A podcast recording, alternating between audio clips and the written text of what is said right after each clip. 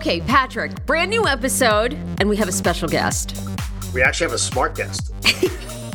Yeah, and unlike the two of us just ranting yeah. and raving, we have a legit expert. We finally expert. realized after almost two hundred episodes, we needed to get somebody smart on this podcast. Someone that's smart.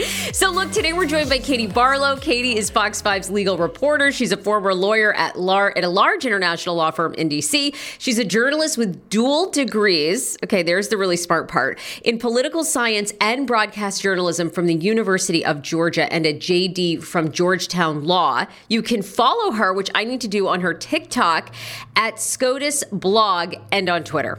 Hi, Katie. Hi, that's quite the introduction there. Now there's like a really high bar. I can't screw this up. Well, yeah, with the two of us, though, it's not that high. So don't yeah. worry. I was going to say, if you throw around any legal term, you'll have basically uh, mastered uh, w- far beyond anything that we have on this show. So you're and all Sarah, set. Wow. We actually have, uh, we actually have a Uh, an attorney that's smarter than Joe DiCipio on, so that's always good. Right? Oh, wow. What? And sh- okay, shots fired for poor Joe. Okay.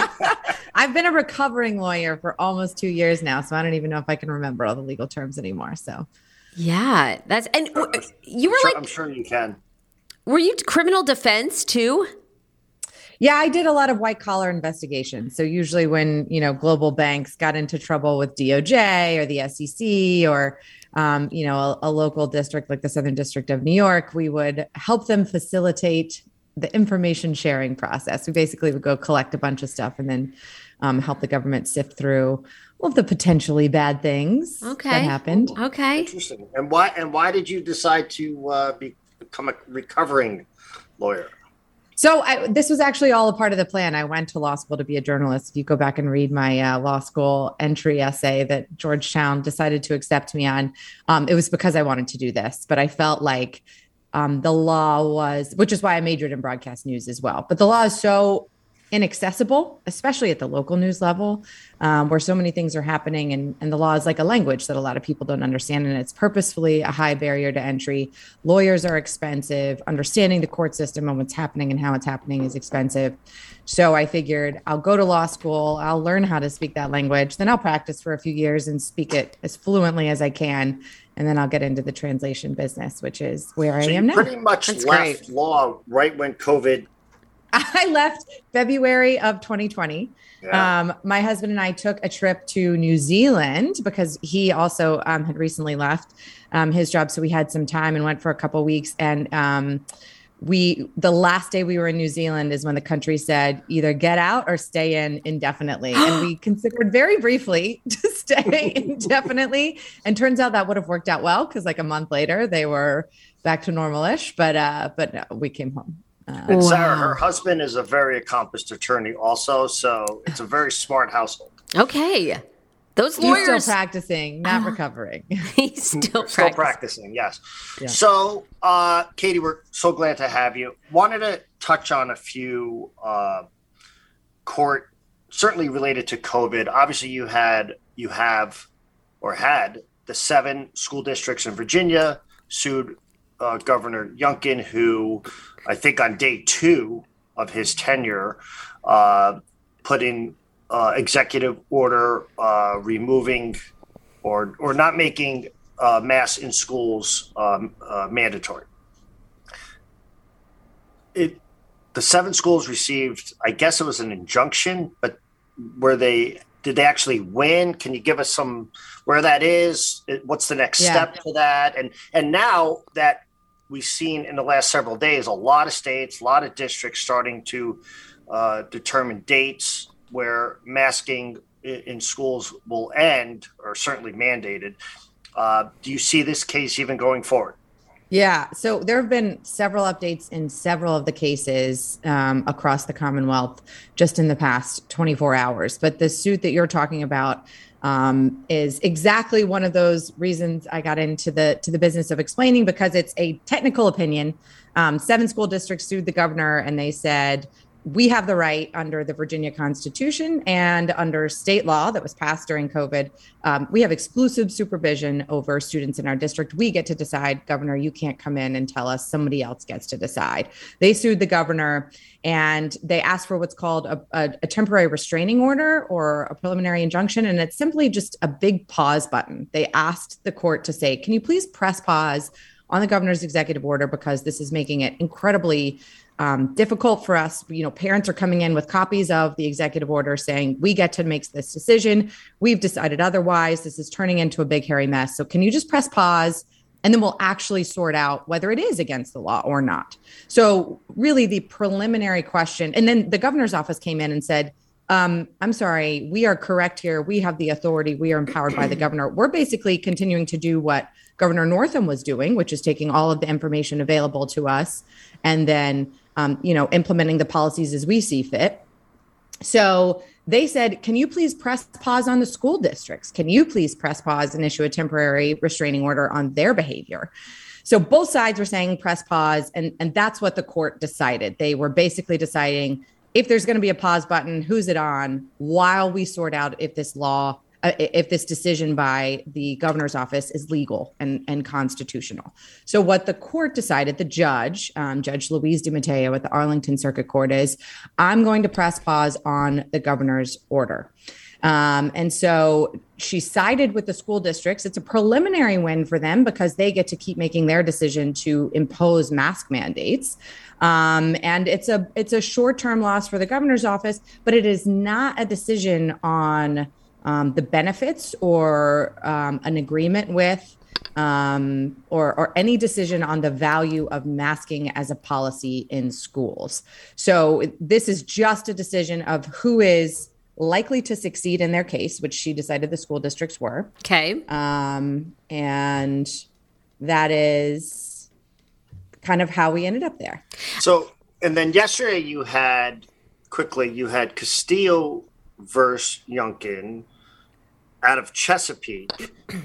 And in that case, they, in essence, ruled for the governor. Again, I don't think they made a legal opinion. I think they just made, um, they dismissed, I guess, Castillo's complaint. If if you could just yeah. quickly, uh, yeah. They they actually did. They issued a three-page opinion. Um, so the the parents in Chesapeake sued the governor in the Virginia Supreme Court, which is Virginia's highest Supreme Court. And they were saying, this is a this is an emergency. We need a mandamus. We need you to order the governor's office to do X, Y, and Z. And the Supreme Court said, whoa, whoa, whoa, whoa, whoa. You can't just march in here and ask for things like that right off the bat. There, there's some legal terms for what they were asking for. But the Supreme Court essentially said, this is not the proper forum to come in and ask for us to do that. Um, we can only do that with certain types of judicial behavior, and the governor's not asking, the, the governor's not engaging in judicial behavior, and uh, the school boards are not engaging in judicial behavior. So we can't, this is not really our jurisdiction to come in here. But they did drop a footnote in that opinion, and, and they said, um, this is not a decision on the constitutionality or validity of the governor's executive order. So the governor's office was touting that as a win yesterday. Um, and Chesapeake, I believe, is continuing to impose mask mandates. So um, the Supreme Court basically said, you can't come straight to us. And the way the Virginia courts work um, is similar to the federal courts, where there are levels. You kind of, you start at the bottom and you have to work your way up. And you typically start in the circuit court level, which is where the seven school districts started. And then when you lose, which the governor has already promised to do with his A G, you appeal to the Court of Appeals. And then if you lose there, you appeal to the Virginia Supreme Court, and they are the final arbiters. They have the final say of what's going to happen here. And, and they also said in that Chesapeake case, um, you know, look, this is already kind of percolating and working its way up through Um, the, the courts in Arlington right now. So, um, you know, so this, this could come back to the Supreme Court. Katie, in your legal opinion, knowing school districts, knowing, um, you know, the state level, what's your what do you think the um, chances are that Glenn Youngkin, that Governor Youngkin is successful? Oh, my gosh, that is the million dollar question. So I had the privilege of sitting in the oral argument this week with um, Judge DiMatteo. This is a really hard issue because um, I think that the school boards have the law on their side, because the, the General Assembly explicitly passed Senate Bill thirteen oh three, which says that school boards need to um, comply with C D C guidance to the maximum extent practicable.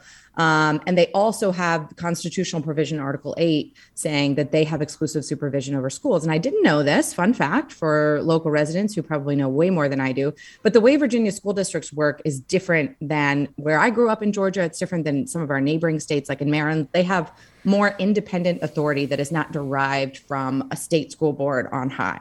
Okay. Um, and that's part of the way that the Virginia Constitution was constructed. So um, I think they have really strong arguments on the law. On the other hand, and I'm going to um, law exam this for you and give the other argument. Um, what what his um, Governor Youngkin's very able attorney, Stephen Popps, the deputy attorney general, argued was, look, Governor Northam took the information that he had and he made a lot of sweeping executive orders that are way more, um, you know, infringing on lives than the mask, um, allowing parents to decide their children yeah. whether they'll wear masks. You know, the governor um, imposed curfews, the governor shut down businesses.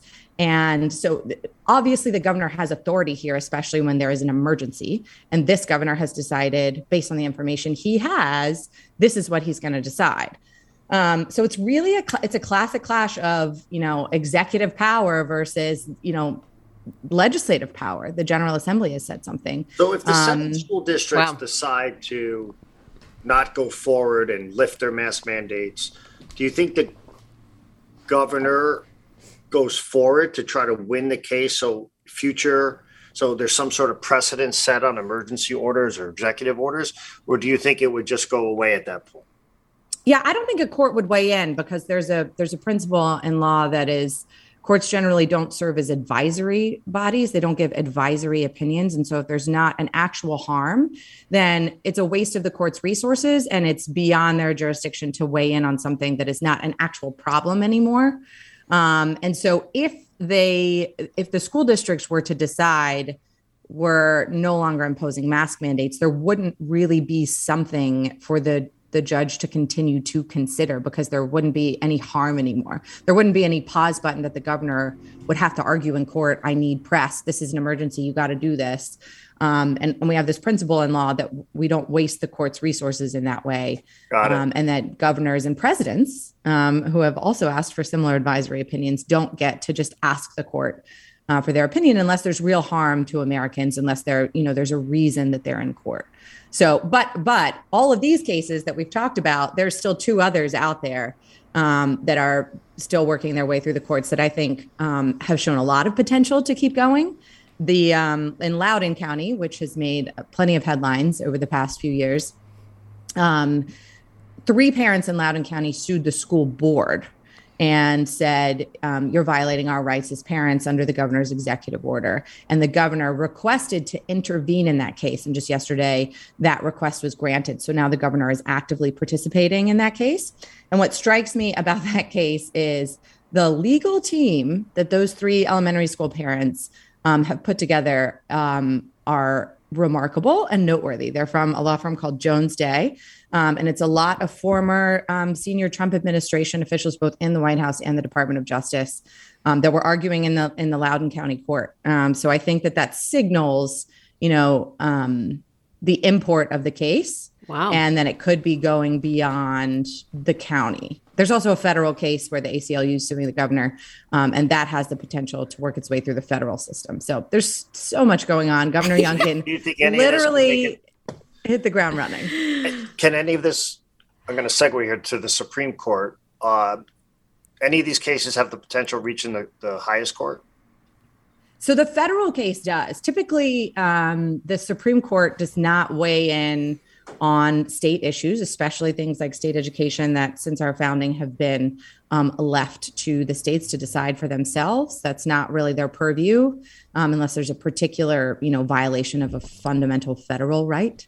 But in the federal case, the A C L U has sued Governor Youngkin under the Americans with Disabilities Act, saying that, um, you know, for children who have disabilities, who have, um, you know, potentially higher levels of um, exposure or higher risk to COVID, that the governor's order blocks them from their fundamental federal right to a fair and free and appropriate education. So that was filed. That's the only case that I know of that's filed in federal court in Virginia. So if that, similar to the way I described the um, Virginia state courts, that could work its way up from the district court to the Court of Appeals to the Supreme Court. If so, uh, if speaking of the Supreme going. Court, do you? Um, I'm not going to ask you for your opinion on who's going to get nominated, but do you know any of them? So there are um, a number of incredibly strong candidates. I think there's a top three. I really think there's a top two. Um, and Is that so, Jack Jackson and Childs? Um, I don't think I would put I would put Childs in the top three. I actually think um, Supreme Court Justice out of California, Leandra Kruger, is uh. probably at number one.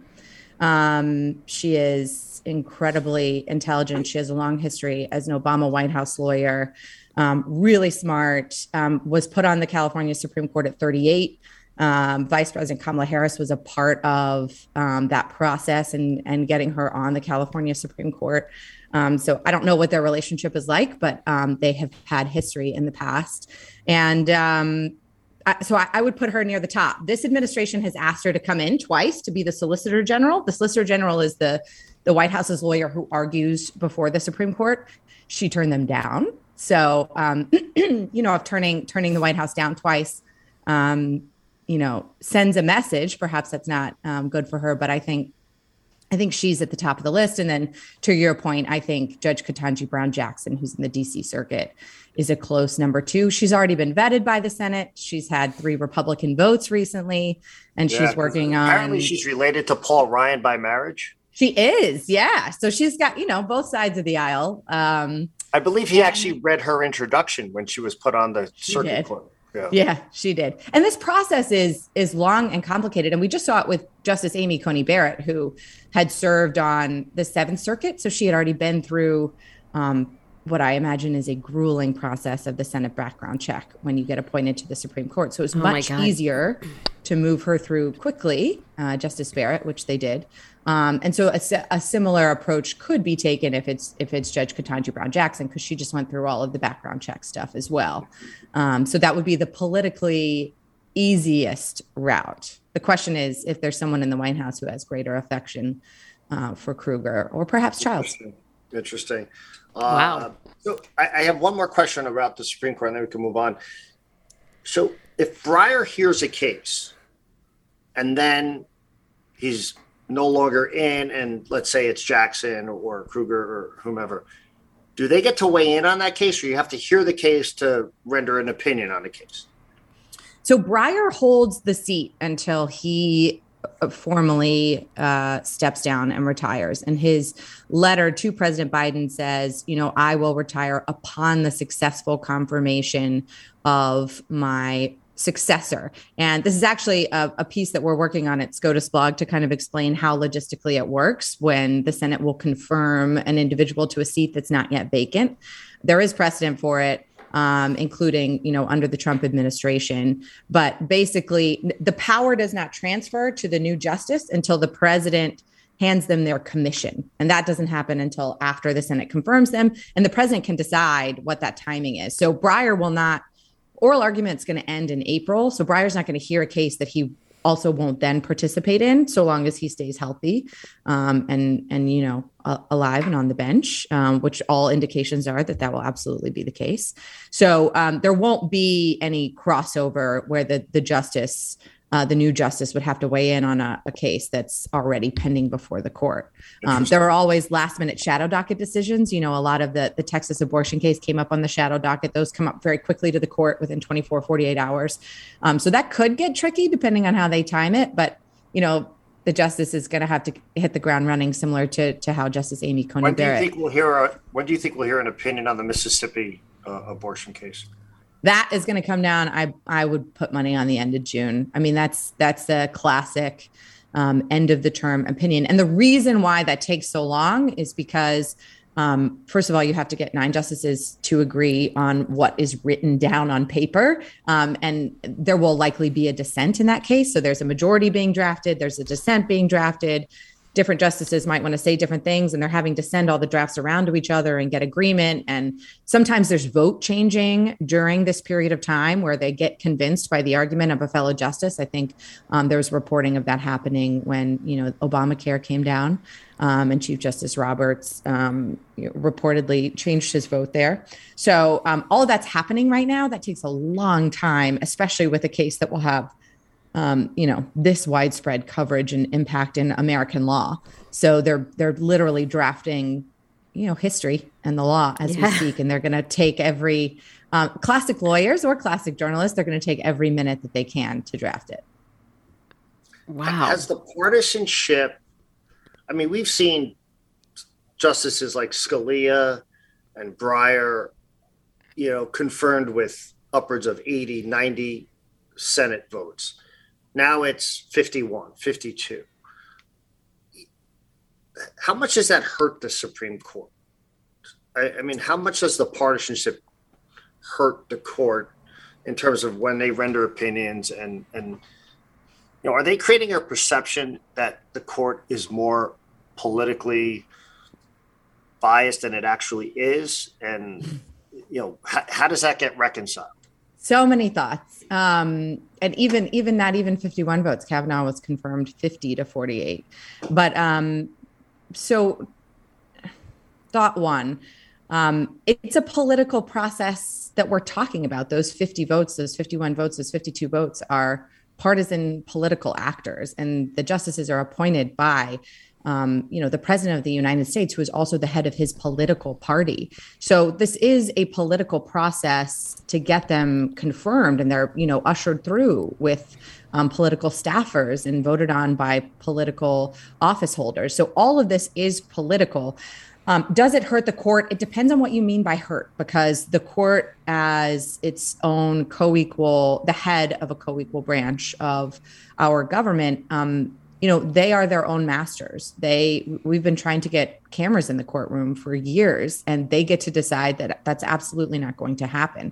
Um, their work is not hurt necessarily. Um, the perception, I think, has been diminished. I think it's fair to yeah, say was, yeah. when you look at the public understanding and perception of the court has evolved, but I'm not sure that that's a bad thing. I'm a journalist by nature, so I think more sunlight is good. And I think that the public is gaining an understanding with this broad national conversation we're hap- having about confirmations, about the political nature of the process to get a justice on the bench, about the political history of justices. Um, n- numerous justices on the current bench worked in the White House, Justice Kagan, Justice Roberts.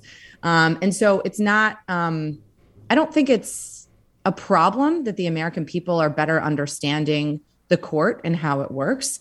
Um, and I think it's been that way for a long time. I think it's good that we're shining more sunlight on the court's process, yeah. on who the individual justices are, and on the political nature of it. I mean, it uh, it's a it's a myth that there there aren't politics at play. Um, so I think it's helpful, but I, I do think it's detrimental to the to the court's, you know, polling numbers. But that doesn't actually hurt them, yeah. um, you know, in but, their work. But I guess I guess where I'm going historically, you know, I mean, the Senate's job is to advise and consent. Historically, you know. You win the presidential election, you get to name justices. And unless there is something terribly wrong in your background or, you know, usually historically you were confirmed. I mean, Bork wasn't, but they're, they're, for the most part, you know, h- high numbers. Mm-hmm.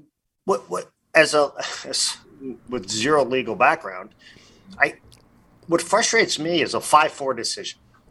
Why would there be a five four if if you're following the Constitution? Is it the interpretation of it? Or, or personal opinions? Obviously, they're they're and like to me, there should almost never be a five. I could seven two, okay, but like, how do you get five fours all the time? Or I should say all the time, but quite often. So, in journalism school, they have you read a set of facts, and then they have you report the news based on the set of facts that you wrote. And everyone in the class then goes through the exercise. They take what they think is the lead and they read the story or write the story or broadcast the story. And every story is different. Every lead is different. Every interpretation of the facts is different um, in how they tell the story. And it's similar on the Supreme Court in their interpretive position. There are different ways to interpret the the words that are in front of them. And a number of the conservatives on the bench follow what's called originalism, which I'm sure you know well, um, based on the original meaning or original understanding of the Constitution or a law when it was passed. Uh, there are those who believe in a living, breathing Constitution that evolves over time necessarily because we are not the nation and the people that we were at the founding.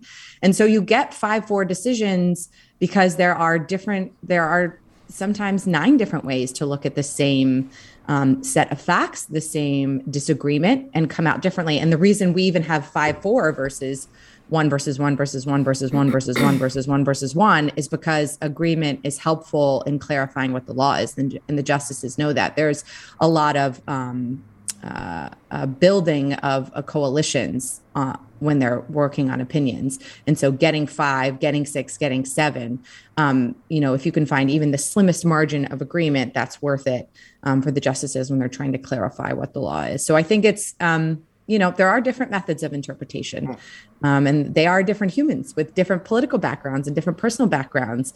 Um, and I think that that's another reason why President Biden, you know, has promised to put a Black woman on the court, because when the justices make their decisions after they hear a case, they go into a room where it's only the nine and no staffers are allowed in. No, no one else is allowed in that room, um, not even if the justice forgot something. In fact, the most junior justice is in charge of the door. And so if a justice forgets a pair of glasses or needs to go get a paper, the junior justice has to go open the door, get it from the, you know, whoever brought it, and then bring it back into the room. And in the history of the country, Um, that ha- that room has been white people, um, but even more so, a, a Black woman has never been in that room in that conversation. And so I think, um, you know, not to say that all Black women will interpret the law the same. They are not a monolith, um, but just to have that experience in a room that they have ne- a Black woman has never had access to um, is going to fundamentally change the court. Um, and it's because it's going to change the conversation in that room. That's so amazing. So President Biden's getting criticized for, you know, being, in essence, focused on nominating a Black female. But Reagan did something similar, right? I mean, he said he was going to nominate first female. Uh, so it's really not much different. And there's, there's, it's, it appears based on what you're saying and what I've read, there's numerous qualified Black females for the court. So this numerous this really isn't a stretch for him to to do this, right? Sure. I, I mean, you pointed out Reagan. I think it's hard to also say that George H W Bush did not consider Clarence Thomas's race um, when he was, you know, putting Clarence Thomas on the bench. So, um, I, I, of course, it, this has been done before, and there are plenty of well-qualified um, Black judges Um, who are already on the bench, who have already um, been doing this kind of work. Um, but, e- but even Black practitioners, I mean, the, the Supreme Court is not all former judges. Justice Kagan was the Solicitor General before she took the bench and the dean at um, a law school. So, you know, uh, there are plenty of qualified individuals. I think the next part of the conversation is what type of individual is he looking at? And you brought up Michelle Childs. I think she brings a different perspective also that no one else has in the room beyond being a Black woman. She went to South Carolina law, and the the the Supreme Court um, for a long time has been, you know, the Ivies and Harvard and Yale in particular. And so um, bringing public school perspective and something just outside even the top fourteen law schools uh, is something that that Michelle Childs would bring to the table. Interesting, interesting. Katie, this is so fascinating. I, I know we have kind of limited time, so I did want to, is there, was there anything else you wanted to ask, Patrick? Because I wanted to talk about the governor race in Georgia no, and Stacey no, Abrams. Do you want to move on? Yeah, let's move on. Okay, so, uh, you know, you've had Stacey Abrams, Katie, on your podcast in the past. Um, you know, she's getting a lot of heat currently right now for taking a photo in an elementary school without a mask on. We've seen a lot of politicians um, do this from, you know, all kinds of states. Uh, but talk to us about the governor's race, um, you know, Stacey Abrams' campaign, what you, from a legal perspective, because it's been so interesting to listen to you, um, you know, just some thoughts on that. Yeah, Georgia is, um, people had been saying that Georgia would turn purple for a long time as I was growing up, um, and I was hard pressed to believe it, even uh, up until this most recent senator election, but it seems to be trending that way. And I was on the ground covering the runoff elections uh, in January of, of last year. And I, I got some feel of the political dynamics and how they've shifted. I haven't lived in Georgia for ten years, but I spent, you know, twenty-two years growing up there and living there. Um, and it is, it has changed dramatically. And, and um, I think that's part of Stacey Abrams' work on the ground in Georgia, but also part of um, the changing population in the state and and um, its evolution out of the, the city center of Atlanta to some of the suburbs. Um, the political landscape has changed, but she is up against, um, you know, Brian Kemp, who has a lot of affection in the state, who survived, um, you know, all of the the threats that were happening during the twenty twenty election, pressure from the Trump administration. Sure. His his party and his state is really divided, like the, the Republican Party more broadly, I think. But I will caveat all of this with, I am not a political expert. This is just my experience from reporting on the ground and from being there.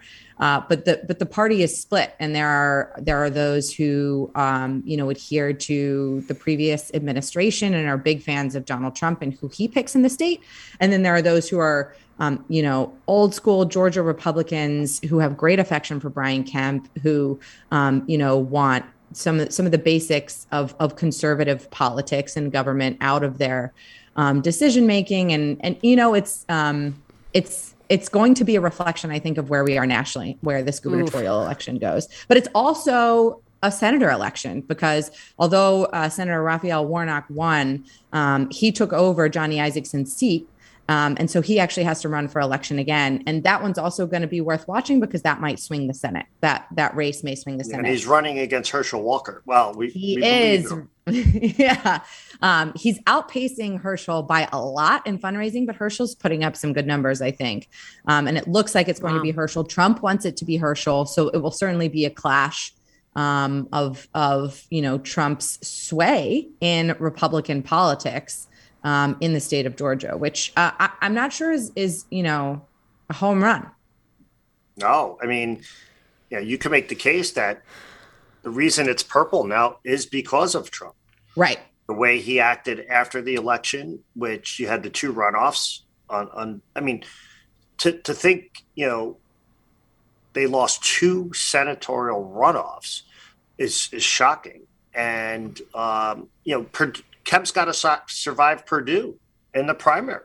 Right. So it's, you know, to your point, there's, you know, there's no guarantee. Uh, Trump's influence actually may keep it purple, or actually right. potentially somewhat blue. But um, and all the Republicans are going to have to spend money on primaries, whereas, you know, Warnock does not.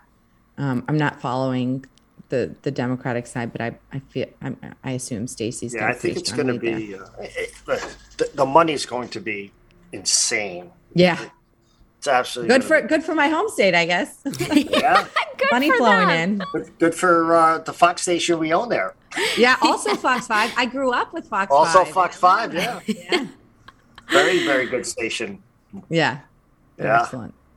Oh my God! Fascinating. Um, Patrick, what else? I know uh, you we know. Could say, so, Sarah, did you see the Oscar nominations this morning?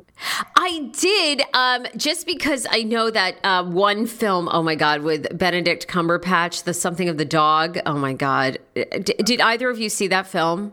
No. So, Katie, no. Sarah and I have this running that I I am anti-award show. Um, oh really? Why? I, I don't. I think they've run their course, uh, and then he, I think COVID has magnified that for me. The Oscars, I've always not understood the types of movies they they uh, nominate. But um, so, out of the ten films, I've only seen half of one. Don't Look Up.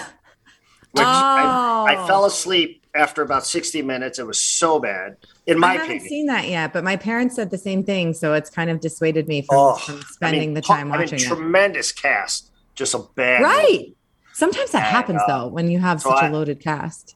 I, I don't know. I I think the the the, the premise was was very politically motivated, you know, yeah. sub subtext and, and yeah. so forth. So, but uh, yeah, I think it's going to be another stellar. Um, so, Katie, do you watch the Olympics at all? Because you'd probably be the only one right now. I watched. Uh, I watched like thirty seconds of the opening ceremonies. Um, I feel bad. I've been a bad American. I haven't been watching as as much of it. Um, well, join the club. I mean, the ice dancing. I, I've watched. I don't think I've watched anything. I mean, it may have been in the background at a, at a bar over the weekend. Yeah. But, uh, the well, ratings are down somewhere in the neighborhood of fifty to sixty percent. Is that right? Yeah. I mean, you, you got the backdrop of China. You got the backdrop of COVID. Right. You have very few American stars this year. Uh, the timing, you know, the the, the the the time, you know, change is is is is significant. You know what uh, I'll say? I have watched more of than I have watched at the actual um, competition at the Olympics is um, because I'm on TikTok for Supreme Court stuff. Of course, I spend time on TikTok. Yes, too. It's addicting. But there is Olympics TikTok, and it's all of the athletes showing us behind the scenes and getting yeah. to see the food and getting to see all the technology and getting to see the prep and getting to see the training and getting to see the outfits and getting, I mean, like I've seen so much Olympic stuff, but in one minute increments via social yeah. media, which is also how a lot of people get their news. And perhaps that is, um, you know, part of a broader trend, but I see, I've wild? actually seen a lot of Olympics TikTok. Uh, and I feel like I've seen behind the scenes and a lot that's going on. Yeah. I just well, haven't Les- watched. Leslie, jo- you know. Leslie Jones was doing a bunch, but she decided to leave the country because she said she was either being treated poorly or oh, something with China. I don't know. So it's been uh, uh, it's it's been crazy. So yeah. Any other high-profile cases that you're following that that us uh, commoners should know about? There are so many. Um, I, I, the the biggest one in locally in Virginia. I mean, I think this has just got, you know, lightning strikes all around us with the with the governor's order. But I think that um, this case that we are following is going to be a part of a broader conversation in Virginia. Virginia obviously chose to elect Youngkin, and he is using his executive power to kind of re-empower the parents at the moment. Um, and this conversation about education is something that we've been ha- having for a while in places like Loudoun County and across the state about who makes decisions about what we educate our children, what pieces of information and textbooks and theories and doctrines we use to educate our kids. So I think that this is the tip of the iceberg in Virginia in the battle over um, really what is truly a conservative principle of letting local decide. It's just how hyper-local are we going? Are we letting a school district decide, or are we letting parents mm. be the decision makers? Um, and, and that's uh, ironically a super conservative concept of letting local school boards be the ones Um, you know, who make the decision because uh, they know best. So um, I- I'm interested to follow that. Not only in this case, I think it's going to keep coming up. Yeah. So people yeah. will ask me, you know, you know, certainly for our industry, broadcasting, what's changed through COVID and, and so forth. I, from a political standpoint, what's clear to me, and I think more and more people now through COVID, is that local politics really matters.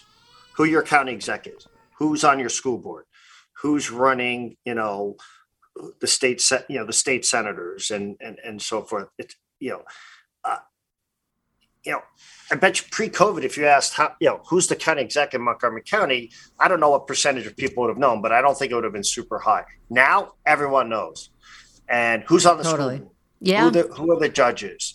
You know, and you know, so maybe that's a positive. Maybe that people will pay a little bit more attention to these local elections, and knowing a school board will impact your children going forward.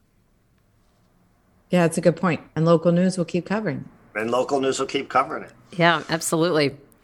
Uh, Patrick, anything else, Katie, that was so interesting? Super fascinating. I learned, I learned a lot. No, I didn't yeah. get to talk to you much. I'm going to have to ask you a bunch of questions next time because well, we haven't gotten to talk much. Oh my God, I know. Um, but it was really, I, no, it was way more fun for me to listen. I mean, you know, and I think too, it just reminds me on this podcast, you know, obviously Patrick and I give our opinion, but um, there's just so many more layers to it than... Yeah. you know, your just armchair opinion. You know, it's it's really the legality. Well, Sarah, and- you could, I mean, you could speak to it real quick. I mean, you're in you're in California, which is so. Like, so, you know, the governor, he got You guys caught, are lifting whatever. the mask mandate, right? February. Yeah, now he's lifting it. But yeah, to your point, Katie, L A County came right out and said, we're not lifting it. So it's like, it's almost like these governors, you would think they'd have more authority. And I guess it depends on the state constitution yeah. and yeah, legislation. Some of the states are, the governors are deferring to local, like Connecticut, Delaware, that are lifting it in schools. They're they're saying we're lifting a, a mandate, but local districts get to decide yeah. still if they want to close it. You know, it's so interesting. I've only lived here like two and a half weeks, but um, and you know, I mean, of course, everybody paints L A County as very like liberal, and I'm sure that's true. But you know, everywhere you go, you really feel people fed up with the masks. I don't know their political background, but I have to assume. I mean, again, here in a pretty blue area, I mean, you talk to they don't people are. over the masks. And even, I mean, even us going and interviewing with landlords who have kids, you know, they're pretty upset with what they feel like is going to be the psychological aspect, you know, damage to middle schoolers and high schoolers. So it's interesting. I, I, I don't know, maybe it's me. Maybe they see me and think I'm conservative. I don't know, but people unload on me. And I'm like, I'm like, I... Okay, I don't know. I mean, I'm with you. I think the science is beginning to fall apart for this mask stuff. You know, I mean, well, Sarah, when we first started this podcast, you were a woke millennial. Now you're like a moderate. yeah, I do. Like, I just am about common sense. And I think both parties, you know, except for the extremes, have good points at times, you know, and, and just, and you do begin to wonder after a while, some of these sweeping mandates, and they're just so like, you know, just, dug their heels in. It's like, well, why? You know, why why aren't we changing with the science? And I thought that was a great legal argument that Youngkin's team is making, that Northam, you know, went by the science, went by the science. Well, they're doing the same. And we know the W H O said, you know, W H O says children under five shouldn't be masked, period. And yet, you know, you have preschools, you have, you know, it's, it's, that's fascinating. Katie, you just, uh, sorry, you just remind, Katie, one, one more question real quick before we go. So if the Virginia state legislation, if if they pass legislation in Virginia that they have to follow the C D C to the max potential or whatever word they used, are those school districts that in Virginia went optional, are they violating the law? So that's an excellent question. And the, the governor's um, lawyer said something akin to that um, and said, also, on top of that, every single school district in the state is not following every single C D C guideline to the maximum extent practicable. You know, right. they're not, they don't require vaccines, and those are yeah. recommended by the C D C. They aren't doing hand washing yeah. probably in, you know, a kindergarten class the way that it's recommended by the C D C. Um, the other side, and the judge pointed out, the pract- it's to the maximum extent practicable, and that practicable phrasing is really the barrier to entry. So if a school district determines that it's practicable, so maybe hand washing isn't, maybe vaccine mandates aren't, but maybe masks are, then it's up to the school district to decide. But um, I mean, there is an argument that they are violating state law, but yeah. who's going to come after them, because yeah, the person right. who would yeah, be in charge very of prosecuting isn't. Yeah. Yeah. Well, Katie, thank you very yeah. much. I appreciate it. Katie, this, this was thanks awesome. for having me, guys. Uh, Katie, what's your so it's SCOTUS blog on TikTok? Is that the same on your Twitter? What's your Twitter? No, on Twitter, I'm Katie Lee Barlow. SCOTUS blog is I also work with them and and started their TikTok, and they're a website that covers the court. Uh, so that's where we are with TikTok. But it's just me on Twitter, Katie Lee Barlow. Awesome. Okay, great. Patrick G M awesome. Fox Five. Thank you so okay. much, Sarah. I'll see you later. Bye, bye, guys. Thank you. Bye.